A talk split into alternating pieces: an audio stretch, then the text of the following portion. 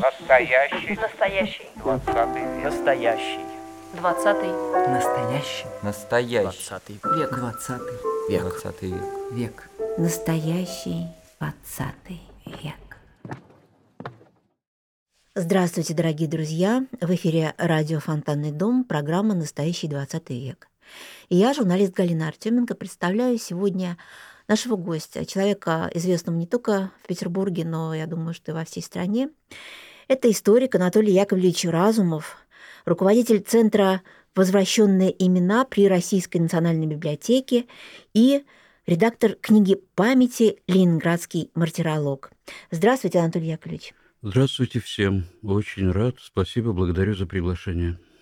Мы с вами будем говорить о настоящем 20 веке, и кому как не вам знать и понимать, что принес этот век и России, и нашему городу. А вот вы пришли сюда в студию с книгами, и это тома Ленинградского мартиролога, это книга Юрия Дмитриева «Место памяти Сандармох», это книга памяти жертв политических репрессий в СССР и книга о Левашовской пустоши. Но прежде всего я хотела спросить, а как с вашей семьей, с, вот с, с вами обошелся этот век? Что было в вашей семейной истории? Спасибо. Было сложно, но такого ужасного, как во многих семьях, не было. Я не поэтому занимаюсь книгами памяти, и не поэтому меня волнует 20 век, а потому что он таков, каким мы его знаем, те, кто хочет знать. Но сначала я вот о чем скажу. Обычно мне говорят, да вот вы как легко говорите, да как, как у вас все это легко, да приходите, расскажите. Я волнуюсь. Я всегда волнуюсь. И когда вы пригласили меня рассказать о том, что я думаю про 20 век, и я согласился, то весь вечер я обдумывал, думал над тем, что, о чем же мне говорить. И ночью, представьте, вижу сон. И я решил, что потом и расскажу, потому что я его хорошо запомнил, для себя пересказал, и даже был на днях на Левашовском реальном кладбище, и там о нем рассказал. Большое помещение, полутемное, и в нем собрались в круг люди, мы даже, я чуть поодаль, они даже держат друг друга за руки, обнялись за плечи, и это японцы, китайцы, русские, европейцы, все стоят в круг. Довольно много людей. Ну, ну, может быть, ну не один десяток людей. И мы собираемся, как я понимаю, обсуждать книгу, одновременно, может быть, фильм, потому что там экран есть, о 20 веке. И книга эта, или фильм, будет называться, вот она уже как будто бы вышла, и будет она называться «Точка У». И все готовы обсуждать эту книгу. И выходит один из авторов книги, это женщина, и она должна нам рассказывать о, о проекте. Она открывает рот и не может произнести ни слова. Мы ждем, а у нее начинают слезы катиться по щекам. И тогда она показывает нам на окно, потому что говорить не может, горло схватило ей, подходит к окну, распахивает окно и показывает нам на окно, а за окном стена дождя. И они плачут, стена дождя, и она плачет. А я в это время думаю, мне же выступать, я должен что-то сказать. И тогда я говорю, вы знаете, сейчас я помогаю готовить книгу об Анне Ахматовой. И если я чем-то и могу помочь, то я думал, почему мне удастся чем-то помочь. А это, наверное, потому, что я понял, Анна Ахматова выстояла свой 20 век. Она его выстояла. Она его выстояла за тех, кто не умел выстоять или не сумел, не мог выстоять или не смог. А она выстояла, она проросла, как дерево, сквозь эту всю дребедень советскую, и выстояла.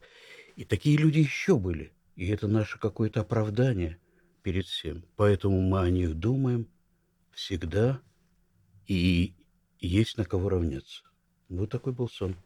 представьте себе. Поэтому я пришел к вам не просто так, а вот начиная с э, этого рассказа. Но вы сейчас с собой принесли еще, вот э, я вижу и цитата Бунина, и что-то еще. Вот, вот почему вы хотели бы это прочесть? Но если это не отнимет время, может быть, вы потом прочтете, или я могу вам это оставить. Это не случайная цитата. Вот это к тому, что не только Анна Ахматова. Я был э, довольно много уже лет тому назад, э, состоял в жюри общероссийского конкурса на памятник жертвам политических репрессий. И он когда-то был задуман в большую оттепель, но так и, и- его и, и- и не поставили.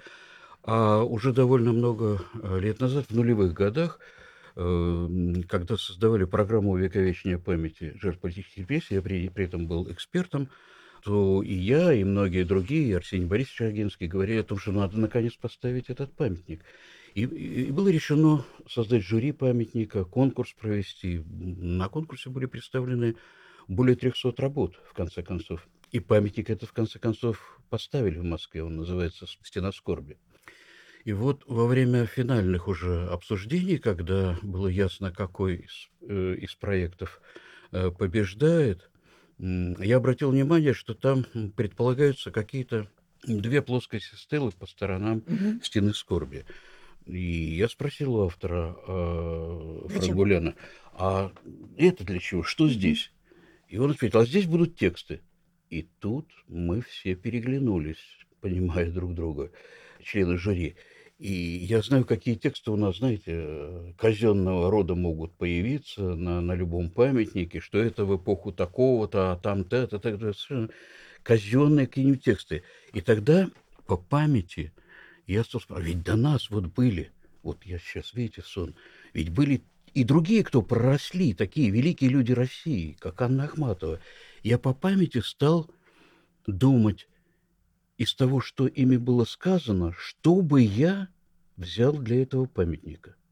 И вот я подобрал по членам жюри эти строки, я их выбрал, и потом уже понял, и сейчас так думаю, что я ничего лучше я бы не вспомнил и не придумал. Да и потом, я не, не имена, не специальные имена выбирал для этого, а вспоминал мысли. А оказалось, что это Иван Бунин, митрополит Вениамин, Осип Мандельштам, Анна Ахматова, Александр Солженицын, Андрей Сахаров и Дмитрий Лихачев.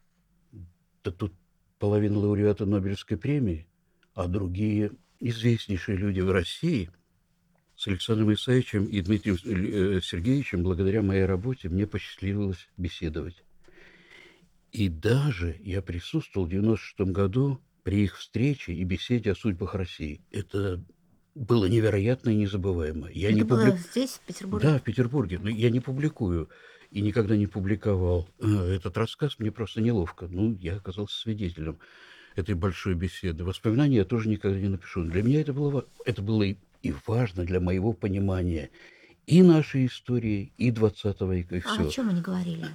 Ну вот, и мне пришлось бы тогда как раз пересказывать разговор. Публично я не готов об этом сказать, но они, могу сказать только, что до слез трогательно они обнялись в дверях, когда мы пришли в квартиру Лихачевых, куда пригласил Дмитрий Сергеевич. И, и дальше не видели ничего вокруг. Они так обнявшись и пошли по узкому коридору к столу, который был накрыт, чтобы гостей приветствовать. И еще не усаживаясь за этот стол, по, по одну сторону Дмитрий Сергеевич у окон, а по другую сторону Александр Исаевич.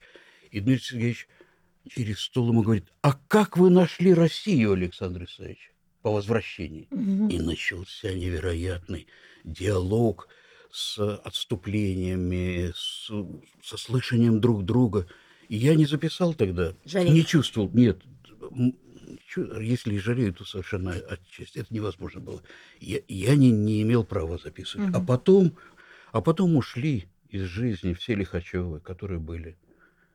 И сам Дмитрий Сергеевич, и супруга его, и Мила, дочь, которая присутствовала при этом.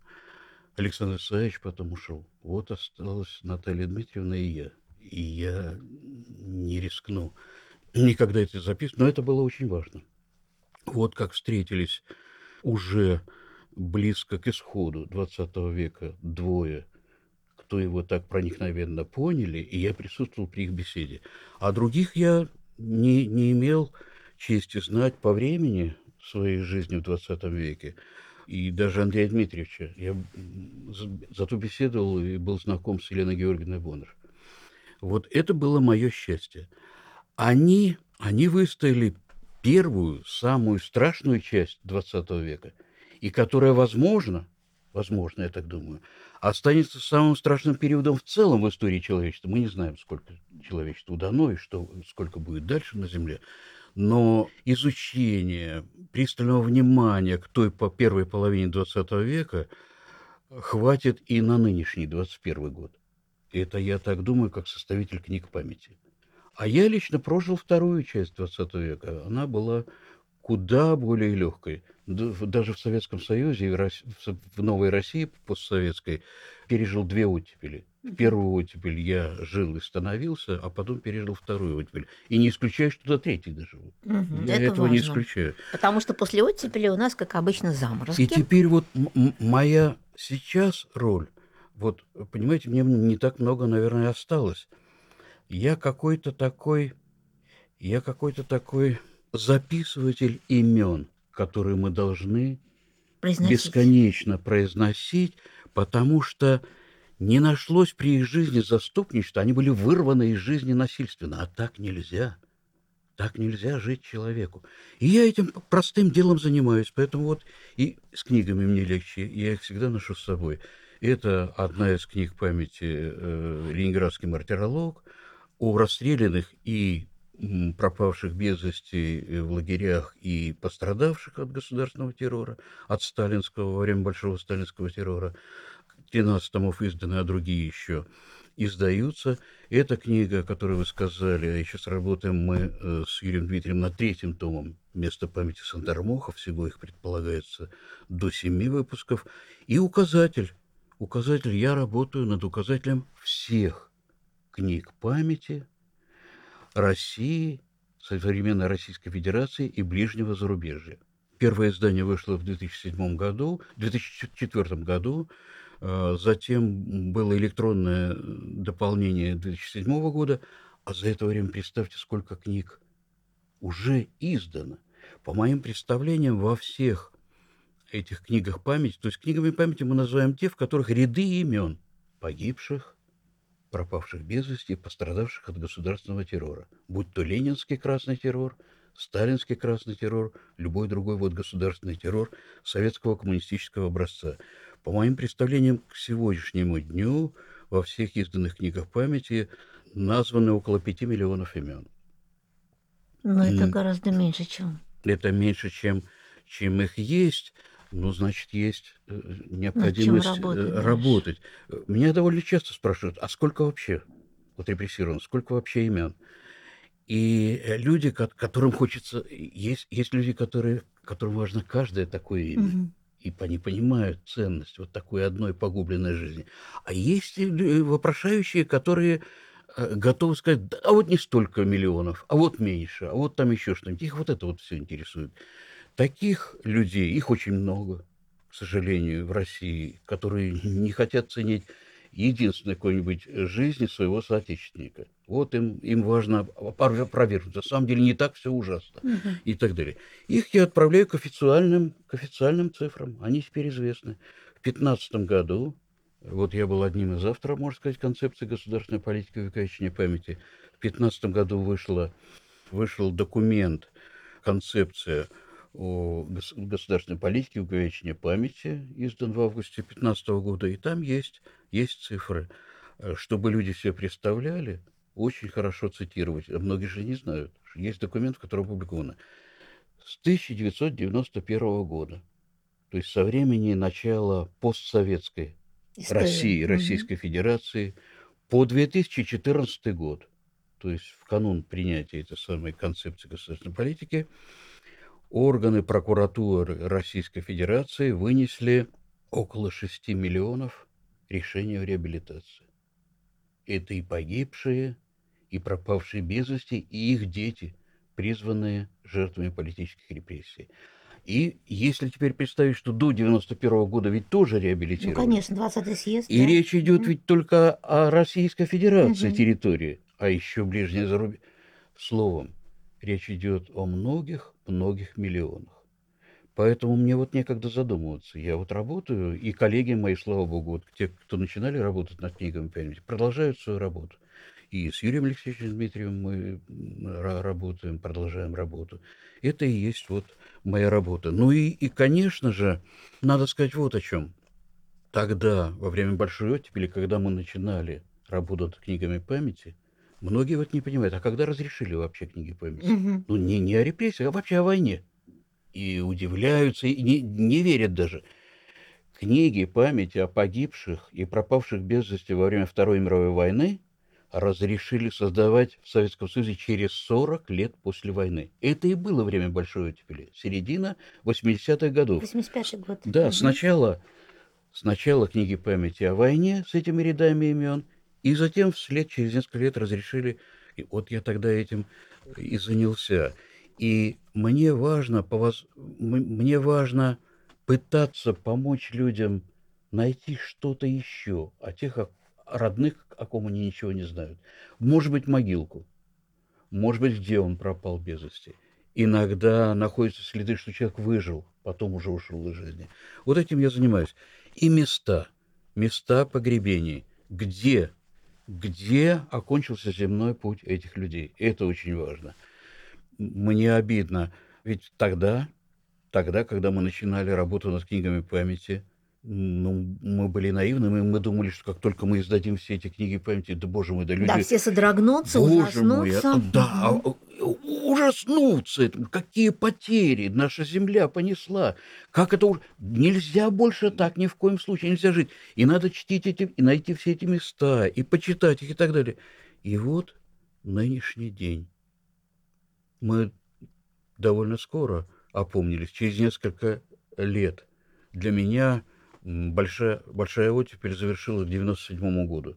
Потом это уже было другое время, все ушло, эта тематика в тень. А почему вот э, 97 год э, началась вот эта тень, которая легла на всю эту работу? Она не, Что она не- случилось с людьми? она- она- с людьми не случилось ничего, они оставались теми же. Жизнь, погода быстро очень менялась, политическая и жизненная, люди быстро, и, казалось, проскакивают все, что должны были прочувствовать надолго, проскочили период. И э, оказалось, что это как будто бы пройдено. А Мгм. на самом деле, на самом деле, То есть ну, закрыли тему, получается, да? ее не специально закрыли, но была, была одна известная формальность. Они уже сейчас все забыли. 1997 год был объявлен, и, и- и день был придуман, значит, День согласия и примирения э, вместо при- примитивная такая нелепая попытка одно заменить другим. Она очень фо- форма- формализованной была. Так не, так не пор Не, не пере- не это надо, да. переключается э, голова Мгм. человеческая таким образом. Не этим надо было заниматься. Сходные слова я от Александра Исаевича слышал, кстати, в 96 году. Но сейчас не об этом. И, и указом президента весь год 97 был объявлен годом согласия и примирения. А теперь представьте, мы же знаем вот бюрократические системы. Значит, выделены средства, чиновники работают, и целый год все соглашаются и примиряются. Ну, значит, согласились и примирились, процесс в целом завершен, точки и запятые поставлены, и дальше уже это, да уже как-то и не так уже. Мы решили эти все вопросы, оно все в целом решено. И это хоть как бы оно формально и нелепо не выглядело, но оно повлияло на то, что тематика ушла в сторону, в тень, отчасти. И вот сегодня, и вот сегодняшний день. Сколько говорят, э, сколько барабанят о Великой Отечественной войне, которая часть э, у нас считается Второй мировой войны. А Я всегда для себя и в брежневские времена, потом в последующие времена, и в Большую оттепель, и в следующую. Я знаю, что для одних людей, да, это так, и помнят все, а другие живут, они даже не знают в целом ничего и не помнят особенно. И в нашем городе, как самый яркий пример для этого, я для себя представлял вот Пискаревское мемориальное кладбище. Вот его должны все знать, и оно у нас ну, символ э, памяти о, и о войне, и о блокаде, о нашем городе и так далее. Но вот как э, формально поступали советские журналисты, останавливая кого-нибудь там на центральной площади Парижа и начиная спрашивать, а вы слышали про Сталинград? И какой-нибудь там растерянный прохожий говорил, да как-то я Сталинград, знаете, не знаю. И тогда наши журналисты говорили, ну вот вы видите, как они... Ну, у них там до сих пор станция метро есть именно Сталинградская есть, битва. но не все скажут, помнят, особенно, Мгм. допустим, приезжие и так далее. И на этом, ну, на этом делались глубокомысленные выводы. Вот как они нашу историю знают. Вот им, вот им, им все равно, они не так к этому относятся. Ей-богу, я и тогда говорил, да не надо нам Париж. Выйди на Невский проспект и спрашивай людей, что такое есть, я не говорю о Левашовском даже мемориальном кладбище, вот найденное, об- точнее так, рассекреченное место злодеяний во время Большой оттепели, о нем далеко не Больш- все... Большого террора. Боль- большого сталинского Мгм. террора, да. О нем да- да- далеко не все знают. Мне это ужасно обидно. 40 минут на 75-м автобусе от метро «Просвещение». И ты увидишь памятник победе социализма ярчайший, э, крупнейший в Советском Союзе. Он перед тобой. И со всеми словами, которые там люди оставили, то, что они думают об этом. Ну вот, ладно, это, допустим, да, проскочили, не знают, хотя должны были бы знать.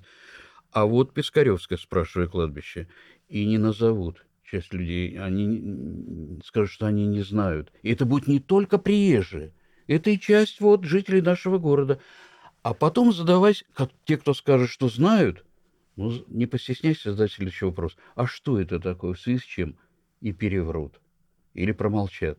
Так человек устроен, он не все, не все знают. Я ведь сотрудничаю с э, архивом Пискаревского мемориала. Мы занимаемся всеми этими именами, э, блокадными. И я переспросил однажды, скажите, вот верно ли я, когда был у них, верно ли я представляю себе, что это так? И мне сказали, да. В нашем районе живут люди, которые слышали, что это кладбище. А что это такое, они не знают. И вот почему надо всем этим заниматься? Именно потому, что каждый год какие-то совсем новые человечки, ничего не зная, приходят за знаниями и пониманием. Мы, мы должны, не должны думать, что это уже все известно, и что это все так. Должны говорить и прежде всего детям, рассказывать то, что знаем, то, что передаем. Поэтому я всегда вожу лю- людей вот в Левашово, когда меня просят, и особенно детей. Э, Скажите, ведь вам раньше помогали очень сильно волонтеры, которые помогали собирать Ленинградский мартиролог э, и книгу памяти вот о, о- блокаде. И как-то ведь были такие случаи совершенно удивительные, когда находились люди и вносились в эту книгу, и до сих пор такое есть. Ну, мы каждую неделю кого-нибудь вносим, как чье-нибудь имя, или дополняем, или уточняем. Ну, представьте себе, у на- у нас на сайте мы, мы здорово придумали этот сайт, такого больше нет. Ведь мы начинали им, именами государственного террора, репрессий. Мгм. э, сталинский, ленинский. А потом э, я и, и мой помощник многолетний Юрий Петрович Груздев, он был артиллерист, э, фронтовик, комбатант Второй мировой войны и блокадник. Мы решили вдвоем, это наше было решение, память одна, как река. Народ один, люди все одни. Почему мы должны отделить заборами, как в советское время? Вот это у нас вот такая память, а вот это вот сякая, а это такая. Мы должны помнить всех и все. И мы создали вот этот сайт. Ему в марте исполняется 20 лет. Возвращение имена книги памяти России. Мы изначально решили, что у нас будет память и поиск о всех. Войны, блокада, репрессии. И можно искать. И, конечно, представьте, сколько неточных, неверных записей было в блокадное время. Ошибочных, неточных, кого-то не внесли. А официальная книга памяти в 35 томах издана. Но мы именно выставили эти имена в интернет. Так же, как и 14, имена 14 томов книги, они пережили блокаду. И э, звонят каждый, если не каждый день, то каждую неделю точно звонят, пишут, приходят приносят дополнительные уточнения, копии документов, просят внести имена. Мы этим и занимаемся. И самостоятельно, без звонков, мы прос- прочитываем, я и мои двое помощников, э, Дмитрий Азиатцев и Татьяна Шумилова. Мы прочитываем все эти тома постепенно, видим нелепости в фамилиях, сопоставляем с другими печатными или архивными источниками и выправляем эти сведения. Но, кроме того, оказалось, что именно все эти ряды-то перекликающиеся, там из-за нелепого подхода, не нелепого, в общем, из-за подлого подхода государства, которое выдавало фальшивые сведения о расстрелянных, во время сталинского террора, разнося даты расстрелов на время войны. Да, да, 43-й год они и, ставили. И придумывая, и там Да. на пять лет накидывали, там и 42-й, и И 43-й придумывая встретиться, болезни. и придумывая по справочнику болезни, от которых люди умерли. А в итоге, если не выправлялась запись в ЗАГСе, мы читаем, мы были поражены, когда сначала столкнулись с этим. Они у нас в ленинградской мартирологии, и они же в книге памяти блокады. Эти же люди. Ну, что считалось, что они во время войны умерли. Значит, мы и выправляем такие сведения. Чаще всего такой маркер, флажочек, когда нет адреса у умерших в блокаду. Так это, читая чаще всего, он умер, значит, в лагере или в тюрьме внутри нашего города. Это мы выправляем. Ну, а многие десятки тысяч, кто умер во, во время в эвакуации, по пути в эвакуацию, их имена не вносились, теперь мы их добавляем. Ну и уж, конечно, имена выживших блокаду. Книга о переживших блокаду создавалась обществом жителей блокадного Ленинграда в начале 2000-х, в основном о тех, кто был жив к тому времени. А все другие, кто тяжело пережил блокаду, как беду. Война – беда, а блокада – беда в беде. И вот эти люди каким-то образом пережили.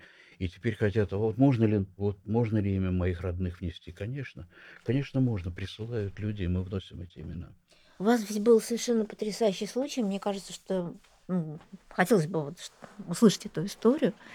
Все-таки наконец-то удалось внести вот в эту книгу Ленинградской памяти имя Юры Рябинкина, одного из э, жертв блокады, чей дневник э, был опубликован, пусть и фрагментарно, но значительно, а, в книге Гранина и Адамовича, блокадной книге. И вот есть потрясающий спектакль Яны Туминой и Наташи Соколовской «Гекатомба», где действует этот мальчик, вот, где его цитаты, там нет ни одного выдуманного слова, все подлинное, все, о чем он писал, думал. И расскажите, вот если можно, рассказать эту историю, как удалось внести его имя в книгу памяти. Да, да. Я, э, конечно, имя было... Мы стали думать, а, но вот э, о тех именах, которые на слуху серьезно, и стали проверять, а есть ли в книге памяти блокада. Оказалось, что его там нет. Его там нет, потому что никто не знал официального документа, где было бы написано, где он умер, собственно говоря. То ли он был эвакуирован и где-то умер, каким образом дневник. Много вокруг этой истории было совершенно непонятного. Но точных данных о том, что вот он именно в городе умер, Либо он не, не остался было. в городе, когда Либо он остался в родные, городе. да. Ну и родные, родные толком не, не могли это всего себе представить. Тогда вдруг неожиданно бывает так, что все вот перед тобой, перед тобой, перед тобой, а потом вдруг приходит какой-нибудь вопрос.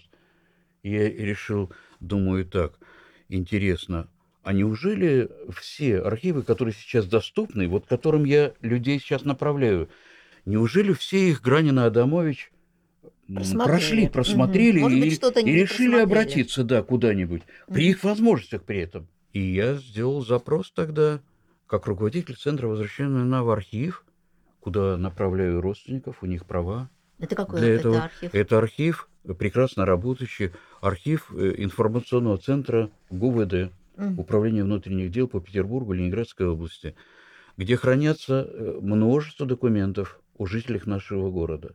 И архив прекрасно работает. Уж я знаю, потому что мы в одну, э, входили в одну даже комиссию по увековечению памяти жертв политических репрессий. Знаю сотрудников этого архива, знаю, как они отвечают.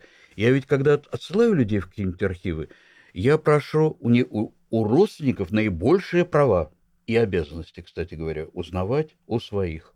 И я стараюсь людей не сам за них Ну, э, чтобы они искать. пошли. Они должны, должны люди от этой вот какой-то такой апатии очнуться.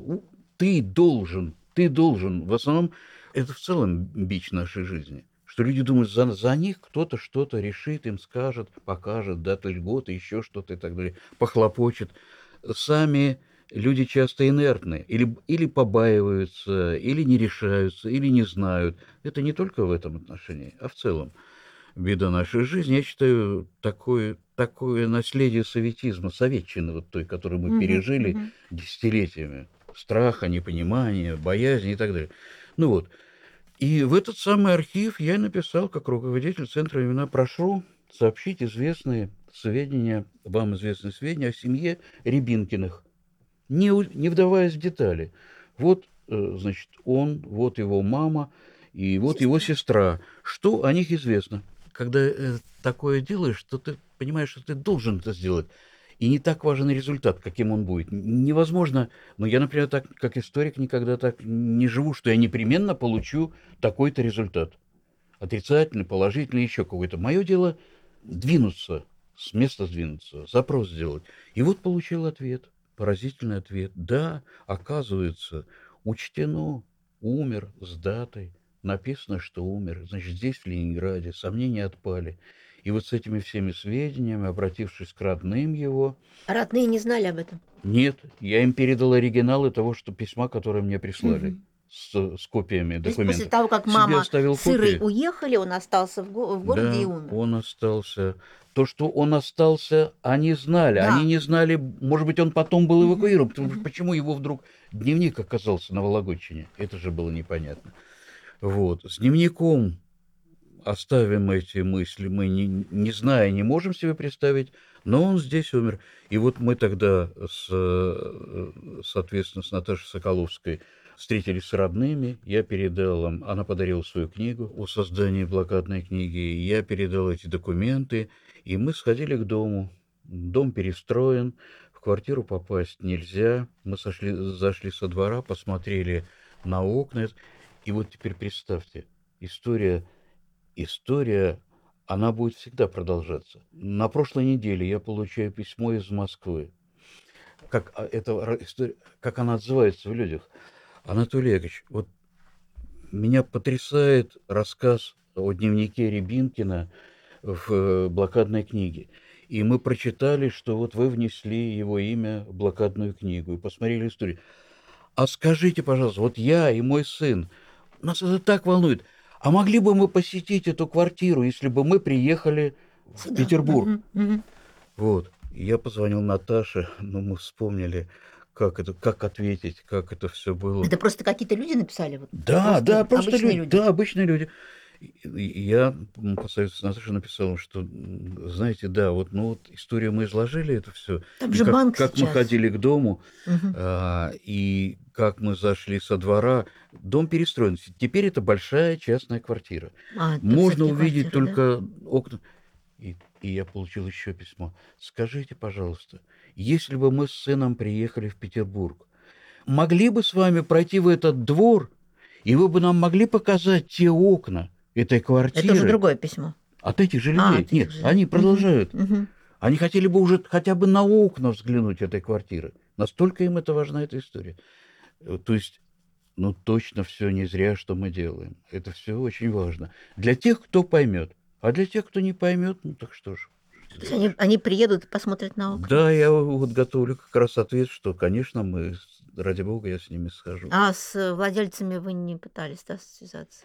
Родственники даже не пытались. А, А. уж что нам-то? Ну да, частная Ну, собственность. Мы ходили туда, да, ну, смотрели. А потом, ну, попасть в совершенно другое пространство с другими пространство, да, людьми конечно, конечно. и смотреть на их обстановку и думать о том, что, Что здесь было, какая трагедия разыгралась. Нет, это Но же не так и музей. непонятно, каким образом дневник-то попал. Дневник мне непонятно.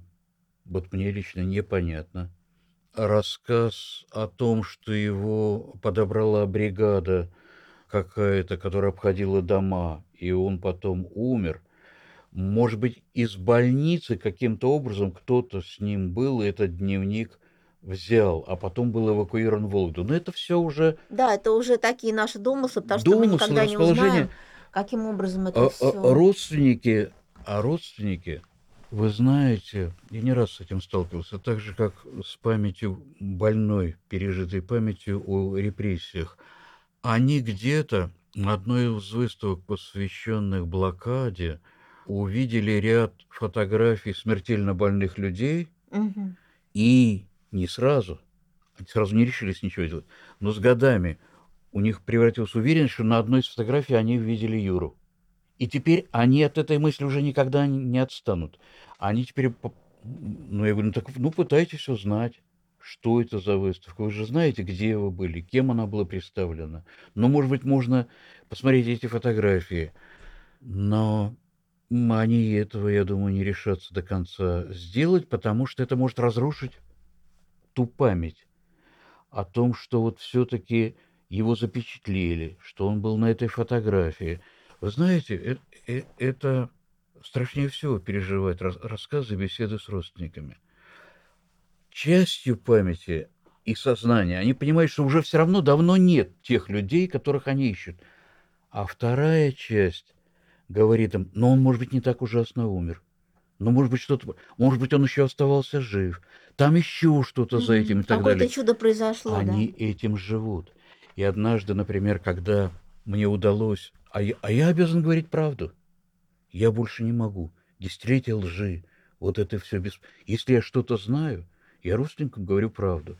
И однажды у меня в центре возвращены имена, когда, наконец, мне удалось доказать документами посетительницы, что ее отец был расстрелян, а вовсе не выжил в лагерях и не пришел к ним когда-то под их квартиру и дом в Риге и смотрел в это окно. Ей так это помнится. А почему он смотрел в это окно? Ну, потому что он не решался, у него какие-то были проблемы прийти. Почему вы решили, что это он? Я знаю, что это он. Он был в шинели, стоял под нашим домом, смотрел. Она с этим жила. И когда она для себя поняла, что это не так, и он был расстрелян, на моих глазах она на несколько лет по- постарела. И это... Вот это и есть 20 век. То, Когда что мы переживаем. надежду?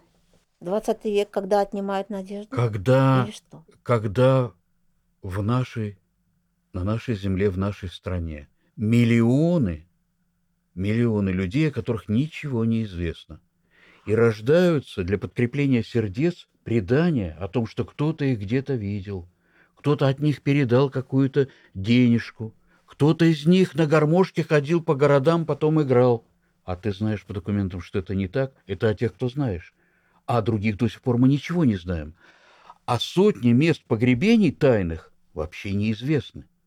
А единственное, вот это официально признанное место погребения расстрелянных в Левашевское. нашем городе, мы ни одно, об одном человеке документально не можем утверждать, что он именно там, Мгм. потому что это не отмечалось в документах. И вот в этом пространстве мы живем. Мы, кроме всего прочего, мы из, из жизни человечества, мы выпали отчасти в этом 20 веке. Ведь другие помнили о Первой мировой войне, о погребениях. Да, это а была свои- очень серьезная такая А история, да. а у нас какая Первая мировая война? Мгм. Тут все прокатилось сразу в этот самый Террор. Ну, э, собственно говоря, Лукич, он же Ильич, это его была программа превращение войны в гражданскую. Империалистическая И- гражданская. Да, и сразу, и сразу бей, кто не наш, вокруг нас враги, смерть шпионам, а молодая Советская Республика окружена врагами, и все сумасшествие дальше пошло. От одного перекинулось на другого, который еще больше. Ну да, это заразно. Мне подросток один замечательный задал вопрос у входа на Левашевскую Марию Анатольевича. Вот скажите, мальчик лет 11, вот скажите, Ленин, мы чувствуем в нем что-то злодейское, а Сталин кровью пролил больше. Вот как это понимать? И пришлось думать, говорить ему что-то, объяснять. Как я думаю, самому пришлось сильно задуматься. И представьте, прошло, прошли десятилетия, и мы попытались в короткий срок, но кто-то тайно это все понимал и верил, да? Где-то была литература, которая это все отображала. А для огромной части населения это было табу. Никто ничего не знал. И вот во время Большой оттепели, кратковременно, когда еще переламывалась и быстро менялась политическая погода, мы должны были все это освоить головой, понять и узнать. Мы просто не успели. Мы ничего не успели. Поэтому сейчас, как заново рассказываешь Вот это все, все то же самое. И я, я не считаю, что может быть повод для уныния. И не могу останавливаться. И я этим всем занимаюсь. Но как очень простой работой, не претендуя на то, что я просвещение коснется мгновенно или в скорости всех. Знаете, прошу прощения, у меня сейчас довольно простые мысли. Важно, пока детей не научили ходить зигзагами, рассказывать, сколько сил, правду, просто правду о нашей истории и нашей земле. Больше ничего особенного. Мы говорим правду, то, что было. В конце концов, какая-то новая трава прорастет через непонятности, и, и это и кто-то будет помнить то, что надо. Вот чем я занимаюсь. Помнить то, что надо. Давайте, может быть, все-таки мы вот сейчас, вот с этой Знаете, ведь это Да. получилось, вот вы взяли эти, да, эти листы с цитатами. а ведь получилось, Получилось. перекличка голосов, с моей точки зрения. Получилось, и это все на памятнике. Нет? Если бы Нет? Два члена жюри, три, трое, Сказали только- нет. нет, Нет, сказали да. да, сказали спасибо. Среди них был Арсений Борисович Рогинский. А Остальные промолчали.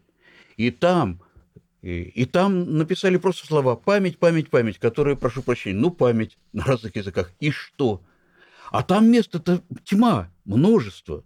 Зато я теперь передаю эти имена, если какая-то выставка организуется, на сайте на своем опубликовал, и всегда их держу, держу при себе, Знаете, вот э, тут э, такие цитаты, что я, наверное, сейчас зачитаю. Это цитаты уже ставшие классическими, а, поэтому, так сказать, зачитывать можно. Потому что Конечно. всё- да, нет, вот я имею в виду, что...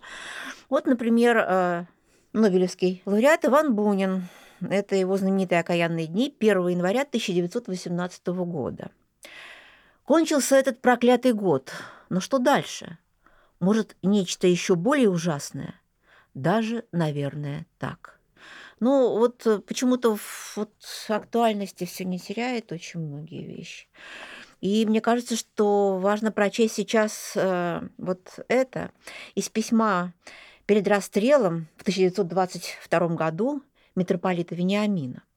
Человек пишет, зная, что он... Смотрите, прошло сто лет прошлом году. Да. Сто лет. И до сих пор не рассекречен даже город, в котором он расстрелян.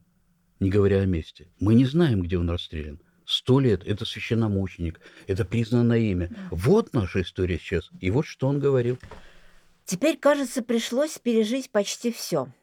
Тюрьму, суд, общественное заплевание, обречение и требования этой смерти, якобы народные аплодисменты, людскую неблагодарность, продажность, непостоянство и, и тому подобное, беспокойство и ответственность за судьбу других людей и даже за саму церковь.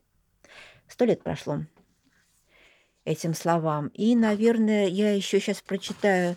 Мне вот кажется, что важно сейчас прочитать э, тексты и Андрея Дмитриевича Сахарова и Да, как будто они Дмитрия сегодняшнего Сергеевича дня. Лихачева. Оба текста как будто сегодняшнего Текст, написанный в 1975 году, 1 декабря, «Мир, прогресс, права человека». Андрей Сахаров.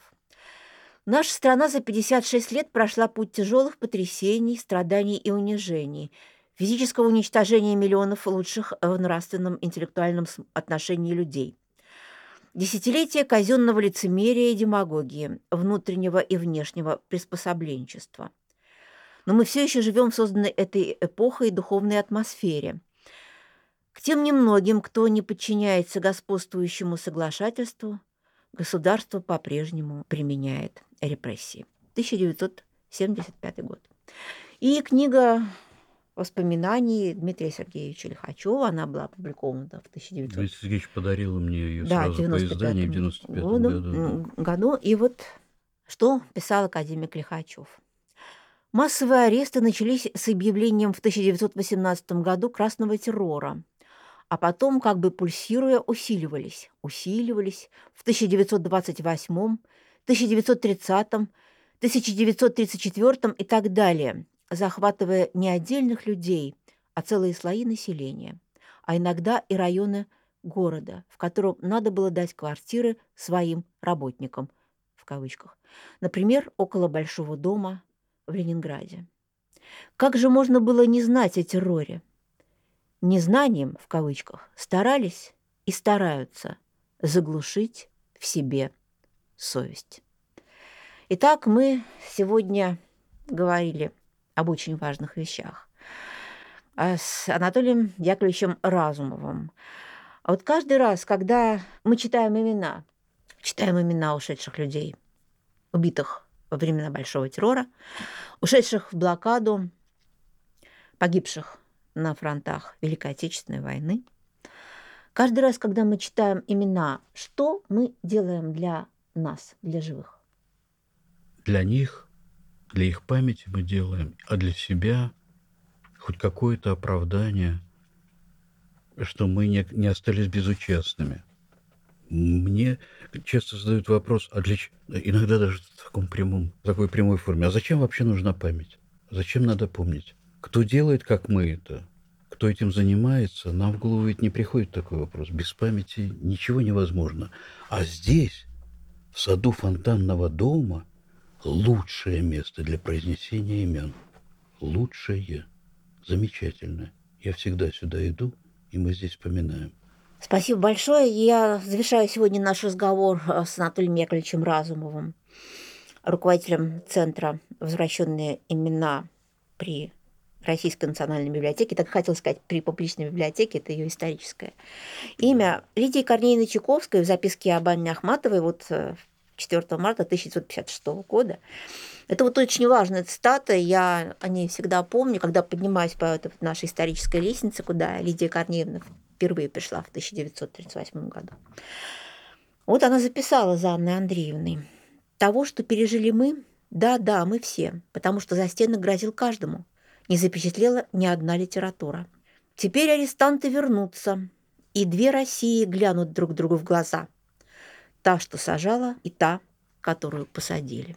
Тут я вот что могу сказать. Мне не приходилось слышать эту цитату громко.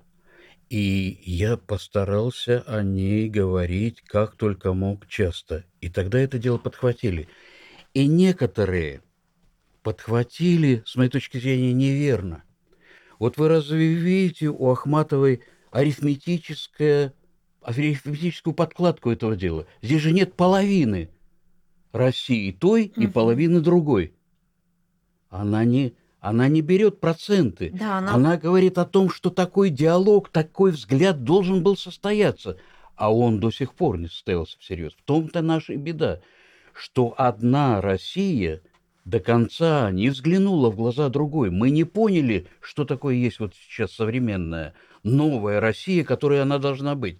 И это отчасти... Почему так важно, важна память о том, еще, еще о том терроре, а у нас на дворе а проблемы дворе нынешнего дня. Проблемы нынешнего дня.